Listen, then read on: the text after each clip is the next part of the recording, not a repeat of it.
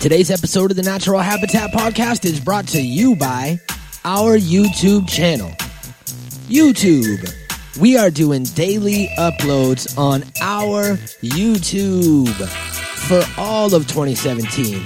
Go there, subscribe, like, share, comment, do your thing. Let us know that you're there watching. Tell your friends. Uh, we also have some best of clips that are going up. Uh, new episodes, old episodes, uh, all kinds of shit. So go there, check it out, find out what's happening. That is Natural Habitat Podcast YouTube. Subscribe today, motherfuckers. So thank you for tuning in. We are here. The podcast is going. It's live. And I'm ready to do it. So let's make it happen. Música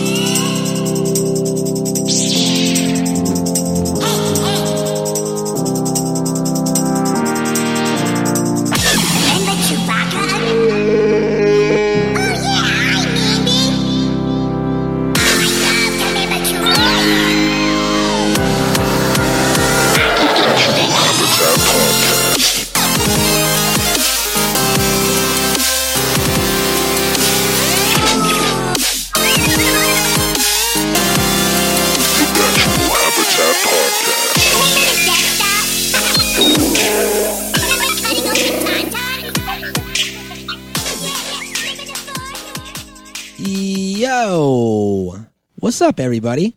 How you doing? Thank you for tuning into the Natural Habitat Podcast. My name is Mikey Booyah, and I am rolling solo today. So if you come here to listen to Joey, or you come here to listen to Ty, or come here to listen to anything else besides me talking, then bye bye. Sorry, you're not gonna like this episode, but I am here and I'm gonna like this episode because this is well, see, I'm slapping the mic. See, I'm by myself. I start slapping microphones. I just can't be trusted. Um, this is another edition of Mikey Likes It, and today I'm talking Twin Peaks. So, if you have seen uh, Twin Peaks, at least the first two seasons from the '90s, then you're gonna love this episode.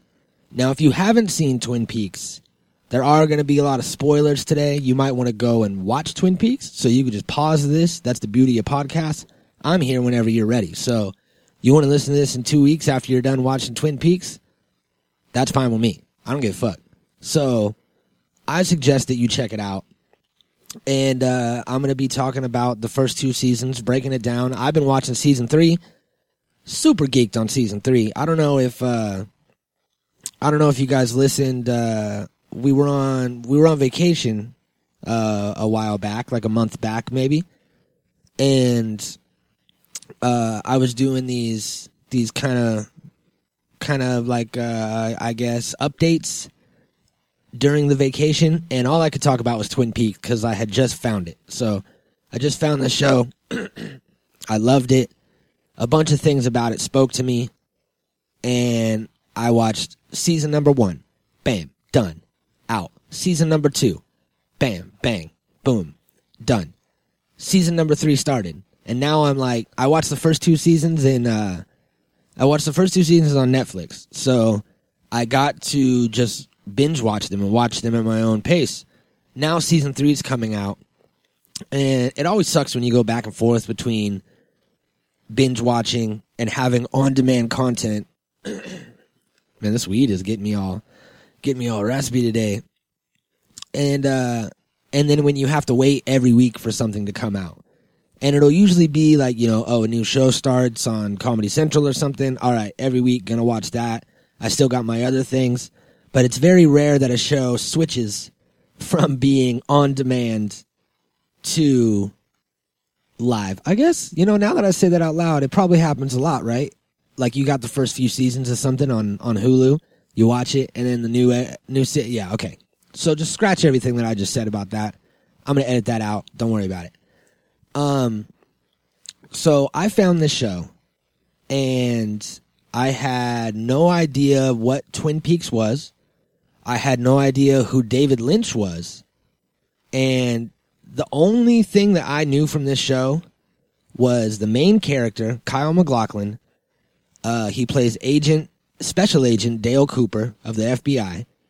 And he also plays the mayor of Portland in Portlandia. So I watched Portlandia. I love the show. My best friend moved to Portland after we were watching it. So I was like, yeah, you got to go live in Portlandia. And it was like this whole thing, right?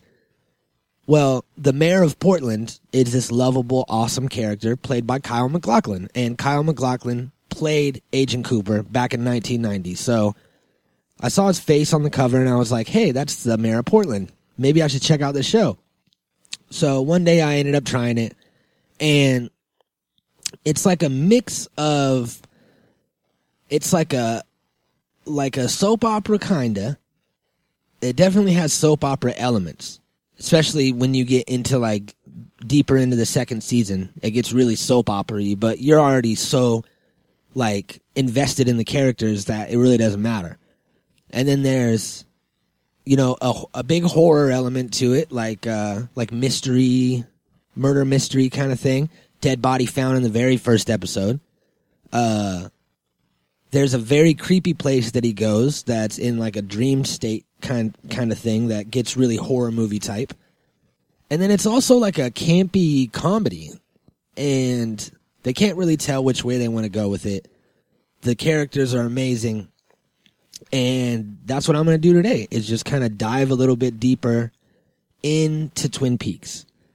So, first of all, we should talk David Lynch. David Lynch is a uh, he's he's a director, but he's not only a director. He's a screenwriter, producer, painter, musician, photographer. Uh, he also does construction on a lot of his sets, and he's been regarded as the most important director of this era, which I really can't contest because, as I said, I wasn't familiar with David Lynch. I didn't know anything about him and then I found Twin Peaks, started looking into who he was because he plays uh, Gordon uh, Gordon something. I forget his last name right now, but he plays Gordon in uh, in Twin Peaks, and he's like an FBI agent. So I was like, "What's with this crazy guy?" Come to find out, he does the voice of Gus in the Cleveland Show, which is another thing that I watched. So I was like, here's the connection to my modern day thing. This crazy old man is screaming Gus. So I look into him and I find out that he created uh he directed a Eraserhead. Um he directed uh Mulholland Drive, which is another one that I always hear of whenever I look up like top 10 lists of you know scary movies, suspenseful movies, psychological thrillers is what I'm into it always gives me Mulholland Drive. And for some reason, I never watched it. I was like, eh, I don't know. This doesn't really seem like it'd be my movie. Visually, it looked like the wrong kind of old school. Then I find out it's in 2001. And I thought it was like an 80s movie. So it looks retro on purpose. And it's all about what happens in the movie and the writing, the directing. So that's next on my list. He also made Lost Highway with Bill Pullman or Bill Paxton, depending on what universe you're living in, because they might be the same guy. Uh, and a few other things that I haven't seen. He made Dune, which I also heard a lot of good things about, Blue Velvet. So this guy is he's an intense guy, all right? I've watched a lot of uh, a lot of interviews, a lot of speeches that he's given. He likes to go around and give a lot of speeches at um, like colleges and film schools and shit like that. And this guy is probably one of the dopest dudes ever. He's like an old school artist where he's just insane. He doesn't know what he's doing half the time. He just kind of like jumps into it and then it all works out. And he's just extremely artistic. This is the kind of guy he is, all right? Uh, one, when DVDs became a thing, he doesn't allow chapters on his DVDs. So you can't go in, go to the chapter, start at fucking, you know, this scene that's 20 minutes in so that you can see your favorite thing. He's like, movies are supposed to be seen all the way through. And uh, he also doesn't do commentaries. So you know how they'll do a director's commentary on the film, and he'll be like, "Oh, right here, we wanted this person to be this person." He's like, "No, the film speaks for itself. I don't need to fucking talk about my movie while you watch my movie. Then how are you gonna hear the movie?" So, uh, I actually have a clip here that that helps sum it up, and this is David Lynch himself. Now, if you're playing the movie on a telephone, you will never in a trillion years experience the film. You'll think you have experienced it, but you'll be cheated. It's a, such a sadness that you think you've seen a film on your fucking telephone. Get real. Get real, world. see, so he respects the fucking art form. He thinks you should see a film how it should be seen. And he thinks that there shouldn't be a director commentary going through it. So that's dope. I definitely respect a lot of shit that David Lynch has doing, what he has going on. Uh, some other things, not so much. I found out that he was actually, uh, he was actually a something called trans transcendental meditation, which is he advocates the use of trans transcendental meditation and bringing peace to the world. He was initiated into transcendental meditation in July of 1973 and has practiced the technique constantly since then. So he met this dude named Marashi Mahesh Yogi, and he was the founder of the transcendental transcendental. I'm saying it right. I just feel like I'm not. Uh or maybe I'm not. He uh he was the founder and he had the center uh David Lynch moved into the center and actually lived there for a while. And that guy uh Marashi lived in the house with him, but only communicated with everyone via television. So he had like a camera in his room and would do like a live television chat and be like, hello, everyone. I am your master and your leader. I'm in the other room. I'm not going to come and hang out with you, but what I am going to do is tell you how to get world peace through meditating. Everybody shut up. I'm trying to sleep. do you think that's what it was? Do you think that maybe he was trying to sleep and uh, there was like so many people in his house that he was like, look, dude, I'm going to fucking make this thing, meditation thing, get everyone to meditate at certain times. I'll just talk to them through my TV so I don't have to hang out with anyone. It seems like a pretty fucking cush deal. What was that dude doing in there? I mean, you would say meditating, right? You'd say he was meditating, but what was he really doing in there?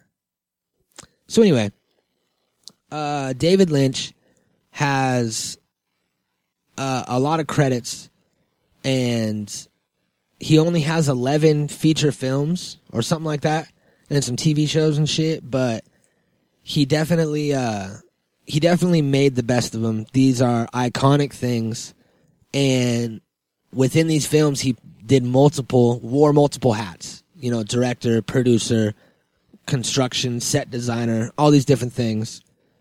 And Twin Peaks was one that is now getting a huge like uh, a huge comeback and a huge uh, what's the word I'm looking for? They're breathing uh, breathing life into it. That's not it either. That's I guess whatever. So a good a, a huge revival is what this franchise is getting in season three. Twin Peaks: The Return. So I'm gonna try to stay away from The Return. That's what I'm watching right now. That is the most recent spoilers. Now these first two seasons are from fucking 1990 and 1991. So if I spoil it for you, you know, 27 years later, and I already gave you the warning and told you to go fucking watch it, then this is your own fault. So here we go. Season one, it starts out with a body being identified. Now that body is homecoming queen Laura Palmer. Laura Palmer is everybody loves her. She was uh, the homecoming queen, as I just said. She was a prominent figure in this small town. Now, this town was only supposed to have like 5,000 people in it. And then they ended up uh, they ended up changing it because ABC or whoever screened it first was like, that town's too small. I don't think people will relate to that. Make it a bigger town. So they had to make the town bigger. But in all reality, in this universe, this is a small town. Everybody knows this girl. All of a sudden, she's dead. Now they call in the FBI, and that's where we get Special Agent Dale Bartholomew Cooper, played by Kyle MacLachlan. And he comes in to investigate. This character immediately is lovable. Uh, he has like a strange way about him. He has this a strange way about him. Yeah, well, it's true. Okay. He also has this voice recorder that he's constantly talking to some mysterious secretary or assistant or something named Diane. And he'll just constantly be like, Diane, blah, blah, blah, blah, blah. And then stop it. And somehow she's getting this information. He's like, he'll say things like, send me this information or look this up.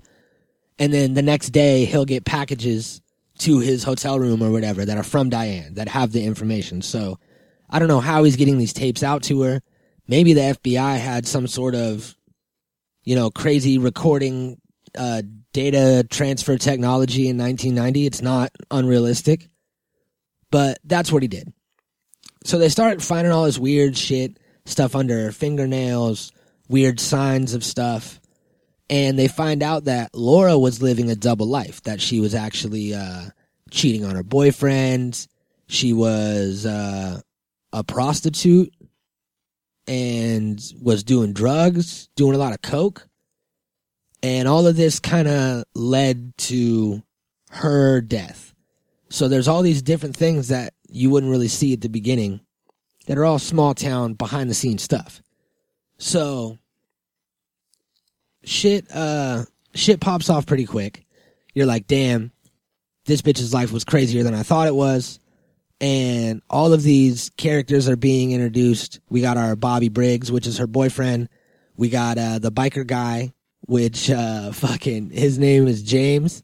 And this guy is ridiculous and he sings this song in uh here wait i have a little clip of the song so he's like at the house with the two girls and they're gonna record the song for her for the dead girl or something and i thought that they were singing backups but this is solo james check it out.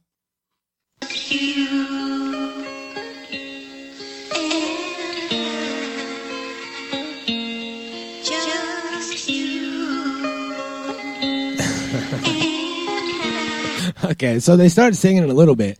They like come in and do like some ooh kind of backup thing. But that is his tiny echoey voice and he is some you know hardcore troubled biker man my, my heart my life's so hard and then he's fucking but i guess that was the time you know what i mean it uh this did take place in 1990 possibly yeah 1989 so, you know, that was the time. That was the music of the time. We were in a change of the decade, which always provides strange music. Nobody knows what to do. And uh, so that is what I always think of when I think of James. Now we have uh, we got Dr. Jacoby, who is a psychiatrist who also was, I think, like in love with uh, Laura Palmer or some shit like that. And um, he is some sort of like acid fucking Timothy McLeary type guy. And Sheriff Harry S. Truman is a very lovable, dope character. That's the sheriff that helps out Coop. And uh these are all like these guys love donuts. They love their coffee. There's these certain things that are iconic in Twin Peaks that come up all the time and you really start to appreciate them as you watch it. And a lot of strange director choices. Like at the beginning, uh, Donna, who is Laura Palmer's cousin, and James, who is the biker with the high voice when he sings, but low voice when he talks, uh, they're at their locker talking. They walk away, and there's this dude in the background in his locker, and he closes his locker, does like a Michael Jackson 360 spin, and then does like a fucking you know the thing like man this is really easy to do but it's hard to explain it's like a, It's like a breakdancing move that everybody could do, like a pop and lock kind of thing. And it's where like one arm goes up and then your hand goes down and then your shoulder goes up and then it goes through your body to your other arm and then back the other way. I'm doing it right now. So if you guys can see me doing it and it's right, then you know what I'm talking about. That's what he did. He fucking danced away. He like break danced, pop and locked down the hallway for no apparent reason. You never saw that guy again. They were just like, hey, you're in the background, fucking pop and lock a little bit. Nothing like that ever happens again. That was just some strange thing that made me go, what the fuck is this that I'm watching? So, uh, let's see. Where was I? She dies, blah, blah, blah. Uh, her dad goes crazy. Um, we meet Ben Horne, who owns this hotel. He's the richest man in Twin Peaks, but he also owns the brothel that little Lori Palmer was prostituting at. So his daughter Audrey, who is just super fine and just fucking prancing all around this movie, all like, look at how hot and sexy I am. And it's just like, all, she's a bitch too. So it's not like she's just some like, I want to say that she's like 18 in the movie. And it's weird if it's like, oh, she's 18, like, like a child 18, but she was like a full grown conniving woman manipulating people 18, which I think I should stop talking about. So, uh, she actually goes, tries to go there, finds out what happened to Laura, do her own detective work, and gets caught at the fucking brothel. And they start making her, may or may not make her be a prosty. But either way, these are all great storylines that happen throughout this first season.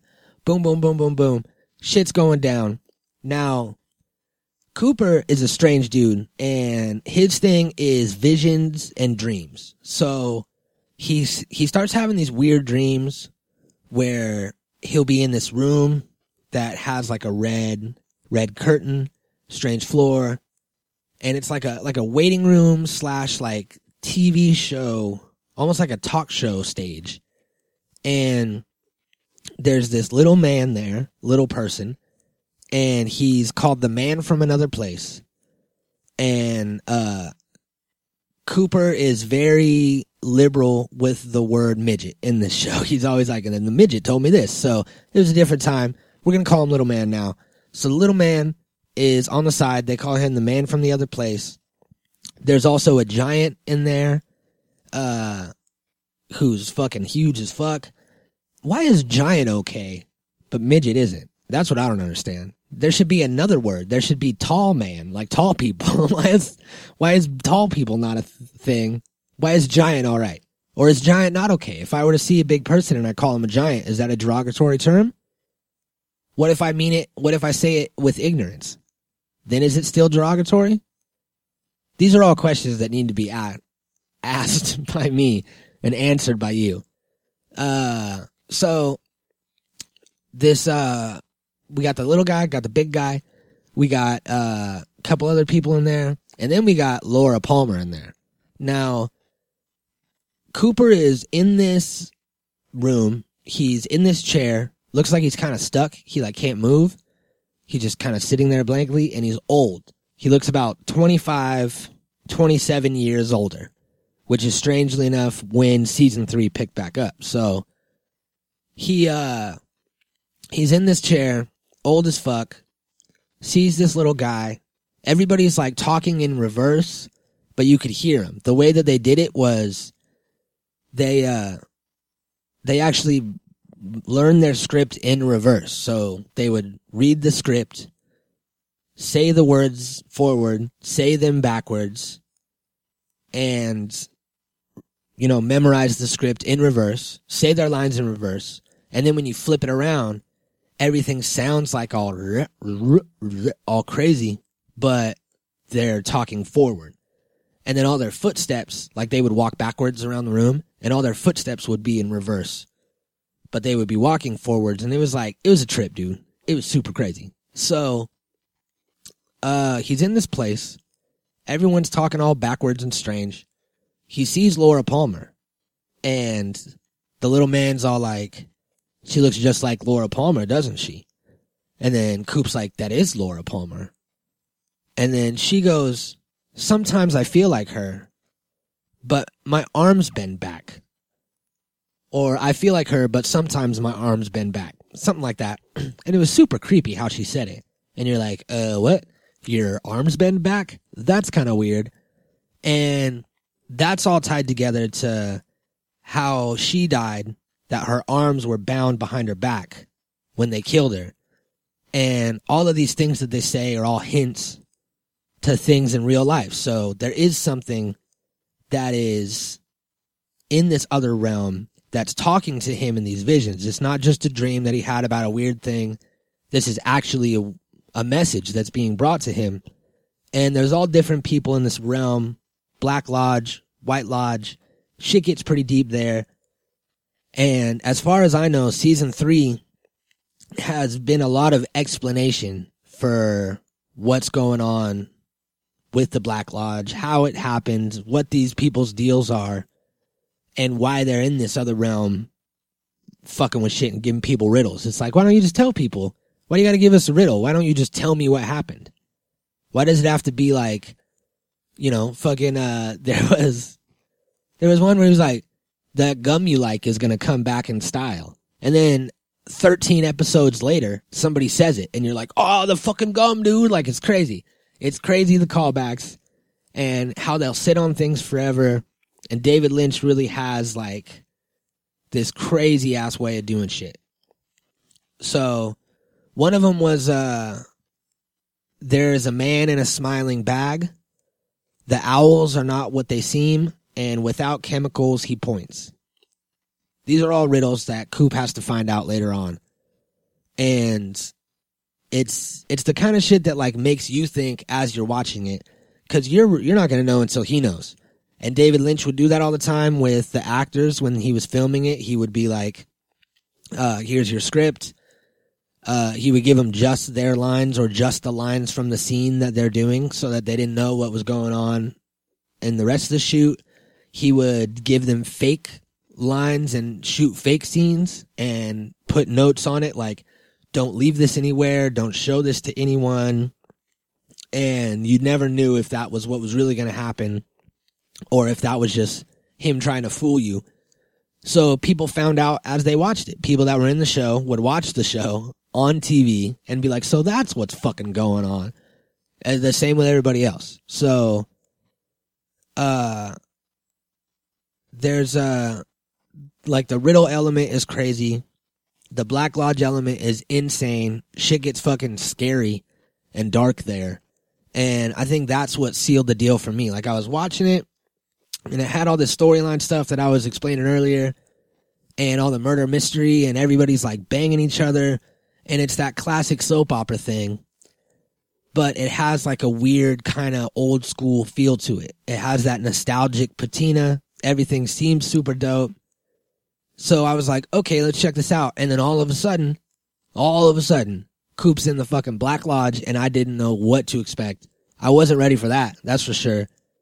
And it was some crazy shit that happened in there. So, uh, fucking, what else? There's, uh, oh yeah, this guy, his name is, uh, what is it?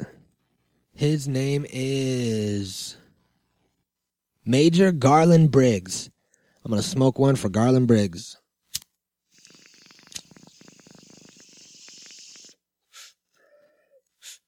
So Garland Briggs is Bobby Blaze's dad, or uh, Bobby Bobby Briggs, or whatever his name is. I call him Bobby Blaze. Marlon Garland Briggs, Major Garland Briggs, is uh, he works for the military. It's like some top secret shit.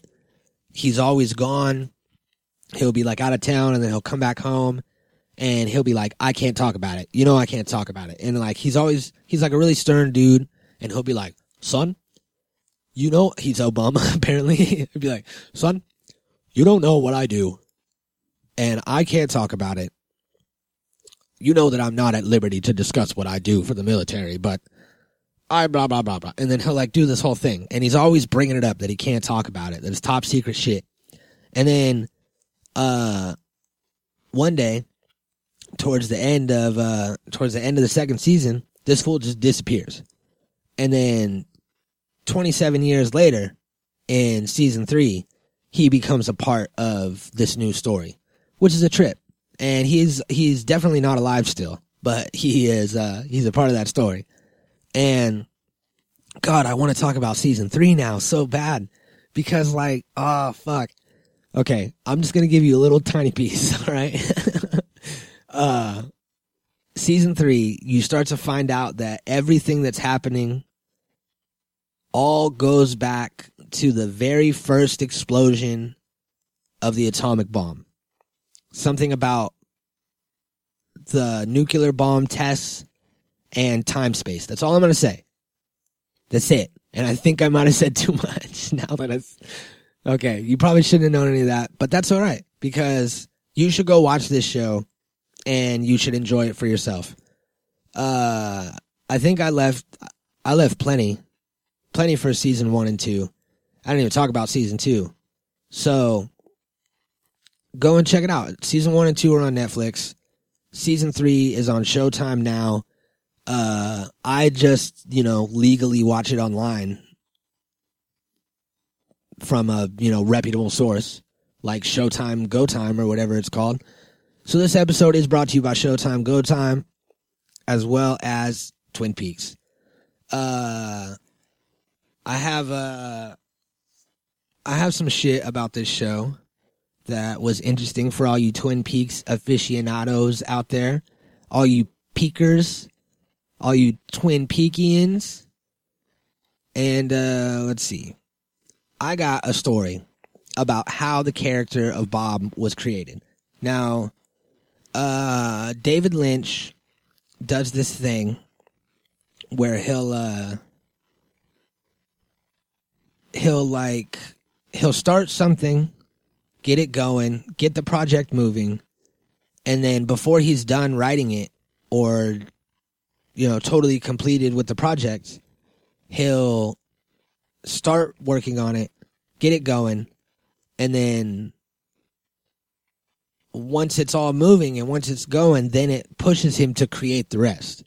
And he'll be half halfway through production of something. You know, camera crews are all rented, all the time is all scheduled, actors are there, and he's like, I have no idea what the fuck I'm doing at all whatsoever. And uh so a lot of these things come spontaneously and he wasn't sure what he was going to do with the reveal of Bob. Uh, Bob is, uh, you know, Bob is the killer, the one that killed Laura Palmer. He's not what you what it seems. It's not just some guy named Bob. It gets deep if you haven't seen it. But uh, they were they were talking about how they were going to reveal the killer. He was like, I don't even want to. And they said, look, like by the end of season one, you have to you have to like tie something up. You can't just leave everything open because it was a different time. This is 1990 and it had to be you know, at least somewhat like a somewhat start to finish production. And then you could kind of pick up wherever the last one left off for season 2, but it had to have a closed ended season. It couldn't just stay open forever. So, he filmed three different uh three different season finales for season one. There was one where they did no reveal, which was the one he wanted. One where they revealed Bob as the killer, and then one where uh one where they did something else. I forget what it was. Oh yeah, uh one where they revealed Bob as the killer, and then one where they revealed Bob as the killer and killed Bob. So they had this whole, you know, fucking shootout thing that happened. Mike came and shot Bob, and Coop watched it, and it was like this whole thing and they ended up airing that uh, overseas. So if you saw it in uh, in like the UK and that release of it, then you saw that last scene that we didn't see here in the states. Well, what happened was Frank Silva, who is the actor who played Bob, was the set designer for the show. So he was just a guy working on the show, designing the set, and at the end of the very first episode, Sarah Palmer, who is uh, Laura Palmer's mom, everybody's like, Your daughter died. She goes crazy. husband goes crazy, and their like mental health is just deteriorating through the whole show. And what happened is she does this scene where she gets scared by something and she looks off away from, you know, out of frame and it's like, oh, and it's scared and terrified and screaming.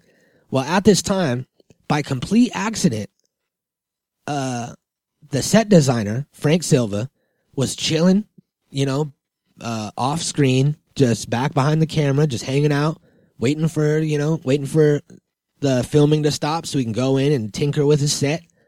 He's standing there and he is in the reflection of the mirror. So you could see his face. It's all fuzzy and out of focus. You can see his face and his long hair in the reflection of the mirror behind her. And it was just where he was standing, the camera angle, and one of those things that they didn't really pay attention to. So they saw it after they shot it. And David Lynch was like, oh, we got someone in the shot. We're going to have to shoot that again. And he looks at it and he's like, you know what? That's actually pretty creepy. And he looks over at Frank and he's like, you know what, Frank? You're going to be my Bob. And then the, the fucking set designer, Frank Silva, was put into the show as Bob and had a huge, huge, uh, like part of the second season. There was also a movie called Fire Walk with Me, which I wouldn't recommend. It's a lot of incestual rape that happens in there. Uh, I guess, you know, just read about it online is probably the best way to take that movie in and get the facts. But, uh, he just got paid for days just for accidentally being in a mirror. So that's what I'm going to start doing. There's a lot of things that happen on accident like that. There was a broken light uh, when they were removing the stuff from Laura Palmer's fingers in uh, like the first or second episode. And David Lynch liked it so much that he was like, hey, can you make that happen all the time? And it just became a reoccurring thing on the show. You could always see flickering lights all the time. So he just kind of lets it all fall together and lets it happen as it happens, which is, which is the way to do it. I think, you know, if you can, that's the way to do it. I think that, uh, like say, say for music, right? There's, there's this song that I recently did with, uh, with Roach Clip. It's like, it's this song that goes like, uh, it goes like, But not, but not today. And I've been heading out. So no, I won't be around. Hope it makes you proud. Cause I've been letting you down. Get away from my vices. My vices. So he sent me that beat, and he was like, "Hey man, uh, I got this new. He's been working on this new EP. Blah blah blah. Let's do this song together." And I was like, "Fuck yeah, let's make it happen." And then he was like, "What do you want to write it on?" And I was like, "I don't know. Like, I'll sit on it. We'll see what happens." And then you know, a few days goes by, and nothing really came out of it. We started like talking a little bit about like some concepts, and then I would kind of, you know, like sit down to write to it and wouldn't really be feeling it. Or I'd be driving around and kind of like talking into my phone and nothing really came of it. And he hit me up and he was like, Hey man, uh, we're like getting close to the release date on this. So do you want to make this happen or what? And I was like, Yes, I do. I haven't written anything yet. I'm, I, I'm just, nothing's come to me. So I was like, you know what? Let's meet up tomorrow. I'll come out to your house. We'll make this happen and we'll do whatever. So I go out there and I wrote it there. And, you know, it took me two weeks to not write it. And then it took me an hour and a half to write it when I was, when we were in the clutch and it was time to do it and we were there recording. The song needs to be written and made. Then we made it. And sometimes you just need that pressure as an artist, you know, to to make shit happen. And maybe David Lynch is like that. Maybe he just needs the pressure, needs the deadline. That's why you have to give yourself deadlines. Otherwise, you never make shit. And when you have a lot of people relying on you like he does, then you got to do what you got to do. And if that means possibly sabotaging yourself as well as everybody in your production, sometimes you got to do it, man. That's art. All right? So uh Twin Peaks bottom line is that Mikey likes it. I'm excited. Every Sunday a new episode drops. And season uh season three is gonna be like 18 episodes or some shit. And I'm only like eight episodes in at the time of this recording. So is what I say. Um, thank you for listening. Hope you enjoyed this episode. If you haven't seen Twin Peaks, I hope you go watch that and I hope you enjoy it. Uh, I'm not getting paid by David Lynch or by Twin Peaks at all to promote this. So this is straight from my heart. And so is this. I love you. Peace. Natural Habitat Recordings.